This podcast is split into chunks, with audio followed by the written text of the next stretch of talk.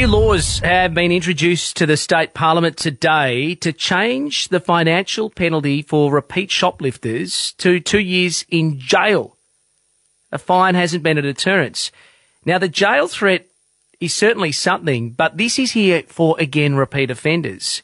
Uh, will it work? Will it be a deterrent? One double three eight eighty two. This is the Premier Roger Cook outlining why the new laws were being introduced what the courts have said to us that they're frustrated that when you have a, a uh, when you have a crime committed for a uh, a, a, value less than six thousand uh, dollars, that it is simply a fine penalty in relation to that offences.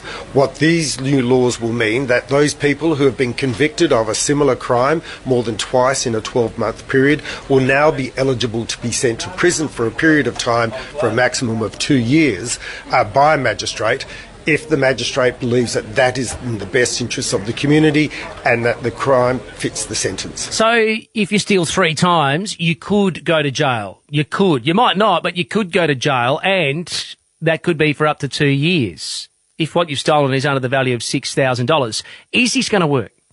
Is this going to put anybody behind bars and actually reduce thefts? Shoplifting's been on the rise. The stats show almost a 15% growth year on year on year. Officially, 84,000 offences were recorded last year. So will the threat of jail time for repeat offenders, will it work? 133882.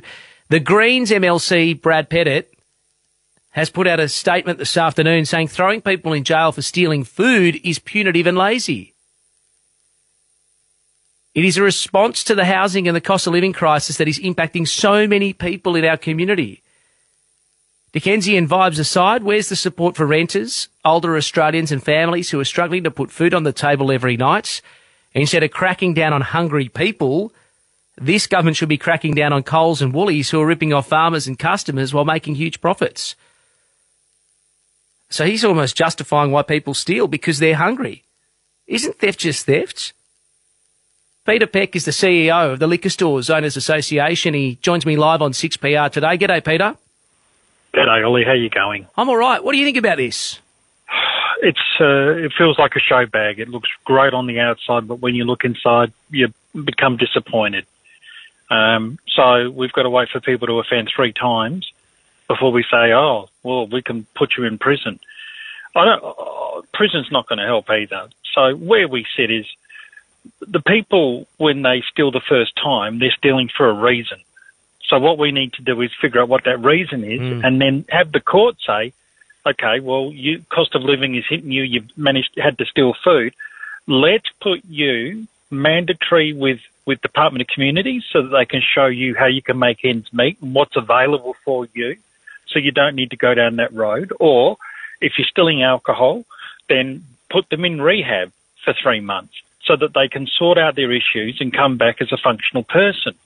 I don't know why we're going to let them steal twice before they even have a consequence. It, mm. it just doesn't make sense. So you've got to have a consequence for the first action. Otherwise, what's the point? Well, it's not going to change people's behaviour, is it? It almost doesn't give them a free pass. They're my words, not yours. But as you say, first time, second time, uh, third time now we might think about doing something. There's, there's got to be a consequence for your first action, Pete. As you say, to stamp it out, to stop it. Well, and that's the thing. So I'm not saying someone steals a loaf of bread, let's deport them to, to the colony. I'm saying if someone steals a loaf of bread, they're doing it for a reason, and yeah. let's so let's work with them. We've got departments which have funded enormous amounts of money to deal with this. So why the magistrates aren't told mandatory if you steal um, whatever shoplift, then you've got to go and talk to these counsellors. And if you don't, then you look at prison time. Let's force them into getting treatment because otherwise they're just going to keep coming back. And you cannot arrest your way out of a problem like this. There are always reasons people do it. If they're a scumbag that just gets a buzz out of ripping off people, then put them in prison. Although I, haven't seen a magistrate put anyone in prison for mm. for serious time on assaulting a um, a retail worker. So the chances of them doing over a um, a shoplifter, I think, well, um, I'll probably be on the moon or on Mars by the time that happens. So you don't think it's going to work? This isn't going to actually reduce the stats, eh, the occurrences of people who actually go in and, and, and steal something? No, I, I, I actually think that, uh, for starters, people that steal um, and shoplift, as I said, do it for a reason, Yep. or they just don't think of the consequences. So realistically, unless there's a consequence of you are going to be forced into rehab if you steal alcohol, right? Well, then they'll think, well, I don't really want that, so let's find another way around it. And why are we giving people fines? Because they've increased the fines. When if you're stealing, nine times out of ten, it means you don't have the money No. to pay for it. it. It's not rocket science. No. What do you think of Brad Pettitt's comments? It's punitive and lazy. Um, look, I think his heart's in the right place, but at the end of the day, he's just saying you can't do it, but he's not offering uh, an option, uh, uh, you know, an alternative. So it's easy to throw rocks, and you know, and a lot of people do it, but I'm not throwing rocks. I'm saying, look, well done, you put that part in there, but let's deal with the first and the second offences. Let let's actually give some substance to this so that they don't get to a third. Pete, thanks for your time.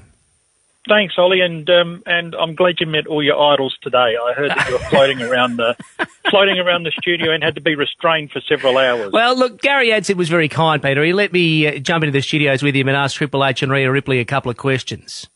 I, I actually heard that he didn't allow you. You were just going in there whether he wanted you or not.